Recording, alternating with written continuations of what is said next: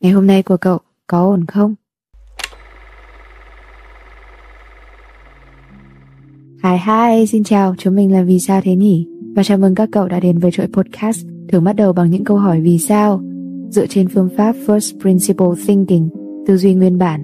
Điều đó mang lại cho cậu những góc nhìn đa chiều về nhiều vấn đề khác nhau trong cuộc sống và để có một tinh thần sống thực sự. Cùng chúng mình đến với tập podcast số này nhé. Xuân, hạ thu đông, rồi lại xuân. Bốn mùa tứ vẻ, không thể trộn lẫn. Chạm vào ngõ riêng hai, Én trao nghiêng trong tiết xuân ôn hòa. Mưa làm vạn vật thêm tinh khôi. Mưa răng mắc trên từng lá cây ngọn cỏ, Vương lên bờ vai, Nhẹ rơi trên mái tóc. Như lời xuân diệu thì xuân ngon ngọt, căng mọng Và đầy mê hoặc. Bởi tháng riêng ngon như một cặp môi gần mà. Cảm giác có thứ gì đó dồn ứ ở trong lòng suốt cả đông qua đang trực chờ bung tỏa. Có thứ gì đó thôi thúc khiến mình ngồi yên không chịu được. Nhựa sống trong người căng lên như máu. Ngày trước, mình đã nghĩ, làm gì có ai mà không thích mùa xuân cơ chứ? Vũ bằng cũng nói như vậy mà.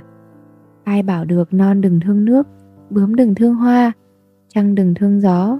Ai cấm được trai thương gái, ai cấm được mẹ yêu con, ai cấm được cô gái còn son nhớ chồng, thì khi ấy mới hết được người mê luyến mùa xuân mình cũng từng nghĩ, làm gì có đứa trẻ nào mà không thích mùa xuân cơ chứ? Mở bài văn mẫu lúc nào chẳng là, trong bốn mùa xuân hạ thu đông, em thích nhất là mùa xuân. Mùa xuân cây lá đâm chồi nảy lọc. Nhưng mà sau này lớn lên, thấy ai cũng thở than, xuân về càng thêm lo. Tết nhất đến nơi rồi, bao nhiêu việc đổ lên đầu. Chưa kể, tết càng ngày càng nhạt nhẽo, chẳng vui như hồi xưa nữa. Vậy, hãy thử nhớ lại xem có mùa xuân nào cậu đã đánh mất và muốn được quay về sống lại khoảnh khắc xuân ấy một lần nữa. Bà mình từng kể, có một mùa xuân bà sẽ chẳng bao giờ quên, một mùa xuân hân hoan trong triệu niềm vui dân tộc của hàng triệu đồng bào. Đó là mùa xuân đầu tiên năm 1975, mùa xuân hòa bình, độc lập đầu tiên của dân tộc. Mùa xuân đầu tiên ta đập tan chế độ ngụy quyền và đánh bại chủ nghĩa thực dân mới của đế quốc Mỹ, giải phóng hoàn toàn miền Nam, đất nước hoàn toàn thống nhất non sông thu về một mối, rồi giặt dìu, mùa xuân theo én về. Mùa bình thường, mùa vui nay đã về, có những thứ bình thường lại hóa thành bất thường. Mùa xuân mơ ước ấy, xưa có về đâu. Một mùa bình thường để sum họp, nhưng chỉ còn là ước mơ suốt bao nhiêu năm dòng. Có những cái bình thường cũng trở nên khác thường, một mùa thường kỳ như muôn năm cũ thôi mà lại trở thành mùa đầu tiên. Mùa xuân mơ ước, nay đã thành đời thực. Bà vừa kể ánh mắt sẽ lại nhìn xa xăm, xa thật xa để tầm mắt đủ rộng, để khoảng không đủ lớn, và rồi tâm trí sẽ bắt đầu vẽ lại ký ức. Đó là tiếng gà trưa, là giọt nước mắt của người mẹ, ba lần tiễn con đi, hai lần khóc thầm lặng lẽ. Là khói bay trên sông, là tất cả những đau thương mất mát, xen lẫn hạnh phúc, tin yêu về một mùa xuân mới. Mùa xuân theo chân con trở về bên mẹ, mùa xuân long lanh nước mắt ba, một ngày xuân nắng ấm Người lính trẻ gom nhặt thương nhớ sau hàng ngàn dặm trường mê mải để trở về quê xưa thăm cha mẹ già, thăm vợ Thảo Hiền, thăm đàn con thơ, đất nước trọn vẹn niềm vui, bước ra khỏi cuộc chiến dai dẳng và từ đây người biết quê người, người biết thương người, người biết yêu người. Ấy là khúc hoan ca của một mùa vui đẹp đẽ như đang mơ, vui mà bâng khuâng man mác, vui mà lay động khắc khoải cho khát vọng nghìn đời của dân tộc vừa thoát khỏi những năm tháng chiến tranh bom rơi đạn nổ, máu chảy suốt hàng chục hàng trăm năm dòng. 1975 năm ấy, cả dân tộc như vỡ òa trong niềm vui chiến thắng. Còn bây giờ, Tết với bà chẳng còn gì đặc biệt nữa. Bà đã quên gần như tất cả, mọi thứ chỉ còn chập chờn sau màn xương đục của ký ức. Nhưng bà có đánh mất mảnh hồn xuân đó không? Mình cá là không. Mảnh xuân đẹp đẽ ấy được truyền sang con sang cháu. Mảnh xuân ấy không mất đi nó vẫn nằm ngay trong chính bà và trong những người bà yêu thương. Biết bao nhiêu đời xuân đã hy sinh để ta có được mùa xuân đẹp đẽ như bây giờ. Xuân bây giờ vẫn là một mùa bình thường như năm ấy, chỉ là vì mình đã quá đỗi quen thuộc nên bỏ qua những điều tốt đẹp. Xuân vẫn hân hoan và tràn đầy nhựa sống, chỉ là do mình đã đổi thay, cách nhìn và cách cảm nhận của mình không còn như trước nữa mà thôi. Mỗi năm hoa đào nở, lại thấy ông đồ già bày mực đầu giấy đỏ bên phố đông người qua. Phong tục xin chữ đầu năm là truyền thống của dân tộc ta. Thời nho học thịnh, nghệ thuật thư pháp rất được coi trọng. Chơi chữ là một thú vui tao nhã. Con chữ của người tài hoa có thể thể hiện được cả tài năng, tâm trạng lẫn đạo đức phẩm chất của người cho chữ. Trong dòng thời gian đi tìm về những nét đẹp truyền thống văn hóa của dân tộc, ta sẽ không khỏi tự hào với những nét đẹp này trong dòng chảy của cuộc sống. Xong, không thể phủ nhận được rằng những truyền thống của dân tộc đang bị thay thế bởi những văn hóa hiện đại khác. Nỗi buồn ấy không chỉ là nỗi buồn vắng khách, mà là buồn tủi cho một phần văn hóa đang bị lãng quên trong thời hiện đại. Đau xót nhưng không thể nào níu kéo. Ông Đồ vẫn ngồi đấy, qua đường không ai hay. Lá vàng rơi trên giấy, ngoài trời mưa bụi bay, năm nay hoa đào nở, không thấy ông Đồ xưa, những người muôn năm cũ hồn ở đâu bây giờ. Khi xã hội càng phát triển, nhiều ngành nghề sẽ trở nên lạc hậu và bị đào thải. Không chỉ có nghề viết thư pháp, ta còn thấy nhiều ngành nghề khác nữa. Nghề chụp ảnh dạo, nghề đo cân hay nghề viết thư thuê cũng không là ngoại lệ. Những giá trị văn hóa đang mất đi, vang bóng một thời rồi, giờ chúng sẽ đi vào quên lãng hay sao? Trách ai bây giờ? Trách mọi thứ thay đổi quá nhanh hay trách những người thợ ấy không chịu thích nghi đổi mới? Câu hỏi này cũng tương đồng với quan điểm khi đứng trước sự phát triển của thời đại, máy móc đang thay thế con người, hàng triệu người sẽ bị thất nghiệp, họ lo sợ sẽ bị mất việc kiếm cơm vì đám robot vô hồn.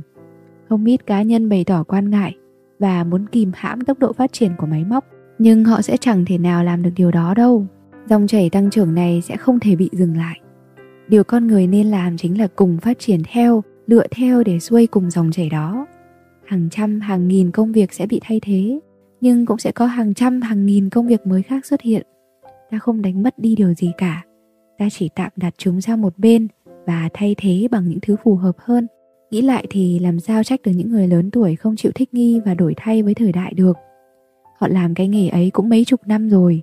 Đến tuổi xế tà, đầu óc bắt đầu chậm chạp, khó tiếp thu. Đến họ cũng bị choáng ngợp trước sự đổi thay quá nhanh của xã hội. Biết bao năm, họ đã sống quen với cái nghề này rồi bây giờ bỏ, thì làm gì bây giờ? Trên phố đi bộ, một ông thợ già bận đồ lịch sự, đầu đội mũ nồi, cổ đeo chiếc máy ảnh to đùng, dạo bước qua lại những địa điểm tham quan. Đột nhiên có một bé gái chạy lại, cầm tay ông kéo về phía đoàn tham quan, cũng toàn mấy đứa bé chạc tuổi nó. Con bé dõng dạc nói lớn, cô ơi, đây là ông ngoại con. Ông chụp ảnh ở đây, ông chụp nhiều ảnh đẹp cho con lắm. Cô giáo cúi đầu chào, sau đó ông ngoại đề nghị chụp một bức cho cả lớp. Chụp xong, cô giáo ngỏ ý muốn gửi tiền ông, nhưng ông không lấy và bảo rằng muốn tặng cho lớp cháu gái của ông. Có thể sau này, 10 năm, 20 năm nữa, con cháu chúng ta chẳng còn thấy hình ảnh ông đồ già, bác thợ chụp ảnh dạo, người cân đo điện tử. Trên báo cũng đã đăng người viết thư thuê cuối cùng ở bưu điện Sài Gòn đã qua đời. Nhiều mảnh xuân đã mất đi, nghề này nó sẽ chết. Ta chẳng thể làm gì khác ngoài việc tôn trọng, yêu thương và biết ơn những phần ký ức đó mà thôi. Tết đến xuân về mang theo nỗi buồn của những kẻ tha hương nơi đất khách. Này hỡi người trai viễn xứ, độ này người mong ước gì, nhớ nghĩ gì. 23 tháng chạp, trên phố người ta xôn xao quá, ai cũng đốt vàng đỏ rực cả một góc sân, dàn dạc qua màn lửa đỏ hồng cả mặt, khói sộc lên cả mắt là thứ gì đó cay cay lắm. Ấy nhưng, ấy là tháng chạp trong một mảnh hồn vương bất của những năm cũ. Còn năm nay, ở chốn quê người này, những đứa con xa quê lại thêm dài những tiếng thở. Tết mà, ai chẳng nhớ quê hương. Những kẻ xa xứ là những kẻ chẳng thuộc về đâu. Họ rời nhà lâu đến mức dần cảm thấy xa lạ với chính quê hương của mình, nhưng lại chưa đủ lâu để cảm thấy nơi mình đang sống chính là nhà. Những người xa xứ, ai cũng có lúc cảm thấy tranh vinh như vậy. Tưởng như mình chẳng thuộc về đâu cả. Những ngày cận tết, câu thoại quen thuộc qua màn hình điện thoại mà những du học sinh hay nhận được là ở bên đó có đồ ăn Tết không? Họ chỉ cười khi khi và trả lời Có hết ạ à, Mà lén đặt điện thoại ra xa giấu đi đôi mắt ngấn nước Và giấu đi cả vé thứ hai. Có hết ạ à, Chỉ là không có cả nhà. Ở nước ngoài Người ta bán đủ thứ Chẳng thiếu thứ gì Chỉ là không có nhà ở bên những người xa xứ mà thôi. Bởi vậy Điều khiến những người đi xa đau đáu về nhất chính là Tết. Thật ra những mảnh xuân ở trong niềm nhớ của họ chưa bao giờ mất đi nó cũng đang mong ngóng đợi họ trở về. Chắc chắn là như vậy. Luôn có một nơi mong họ trở về. Tết của những người xa quê lúc nào cũng buồn man mác, nhưng không sao cả. Vì dù có xa cỡ nào, chỉ cần ta luôn ghi nhớ và để tâm, thì tết và tình yêu này sẽ chẳng bao giờ mất đi. Tết là khoảng thời gian con người nhạy cảm nhất. Xem những video quay lại cảnh đêm giao thừa, hai bố mẹ ngồi bên mâm cơm, thịt cá đủ cả quất đào chẳng thiếu thứ gì, nhưng vẫn thấy lòng buồn vu vơ vì mâm cơm chẳng còn ai khác ngoài hai bố mẹ. Xem đến đây mình lại không ngừng khóc. Nhà toàn con gái, lại lấy chồng xa, nhà bác ấy chỉ có hai đứa con gái. Năm ngoái cả hai đứa bảo đều không về được, năm nay cũng thế. Vợ bác mất khi chị lớn học lớp 10 gà trống nuôi con đằng đẵng cho đến khi cả hai lấy chồng êm ấm.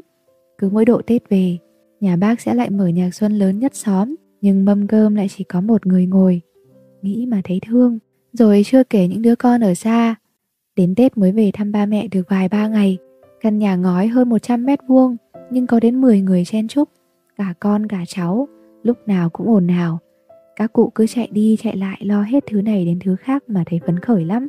Ngôi nhà vốn yên nắng chưa bao giờ rộn rã đến vậy. Ấy nhưng, sau tết, lúc ai nấy lại bắt đầu trở về với cuộc mưu sinh đó là lúc bắt đầu của những giọt nước mắt. Nước mắt cha mẹ lưu luyến vì phải chia xa con cháu. Nước mắt cha mẹ già khóc vì nhớ nhung, cô đơn. Sau khoảng thời gian ấm áp và vui vẻ cùng con cháu sum vầy, mấy đứa con, đứa nào đứa nấy lại dắt díu gia đình nhỏ về thành phố làm ăn. Xem qua camera, thấy ba mẹ đang ngồi trước hiên nhà nhìn vẩn nhìn vơ, rồi thấy mẹ sùi sùi khóc. Lại thấy đau lòng, mà chẳng biết phải làm sao. Có một bài toán khó giải mang tên bài toán tình thân giả sử một người có thể về nhà với ba mẹ 7 ngày trong Tết Nguyên đán và dành nhiều nhất 11 giờ mỗi ngày để trò chuyện, gần gũi với họ. Nếu ba mẹ bây giờ 60 tuổi và họ sống đến 80 tuổi, chúng ta thực sự chỉ có thể ở bên họ 1540 giờ nữa. Con số đó tương đương với 64 ngày mà thôi. Đọc những dòng này rồi giật mình hốt hoảng. Thời gian mình ở bên ba mẹ chỉ tính bằng ngày tháng nữa thôi sao? 64 ngày chính là những thứ mà mình vẫn hay gọi là còn nhiều thời gian. Mình gần như chết lặng. Mình biết, năm tháng vẫn mãi trôi, thời gian không trở lại. Mình chẳng bận rộn như mình nghĩ, năm tháng không dài như mình tưởng. Rồi một ngày, ba mẹ chúng mình sẽ già đi. Mùa xuân giặt dìu theo con én lượn về, mênh mang, mơ màng. Hồi tưởng về ký ức của những mùa xuân đã qua, cái không khí và mùi hương của mùa xuân ở trên quê hương của lòng người thoang thoảng khi ấy vừa vui sướng hạnh phúc, mà trong lòng lại dâng lên nỗi tiếc nuối về một điều gì đó.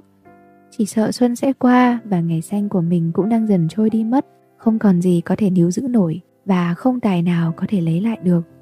Cho nên, mình cứ mãi phân vân giữa niềm vui và nỗi buồn, tất cả cứ lưng chừng một nửa. Nhưng rồi khi ngắm nhìn cảnh vật thân quen, ngắm nhìn những con người thân quen ấy, trào dâng trong lòng mình là một sự bình yên nhẹ nhàng nó khiến mình nhận ra rằng tết vẫn ở đó, vẫn hằng gắn bó với mình. Từng hạt mưa vẫn lất phất bay bất giác mình nhoẻn miệng cười.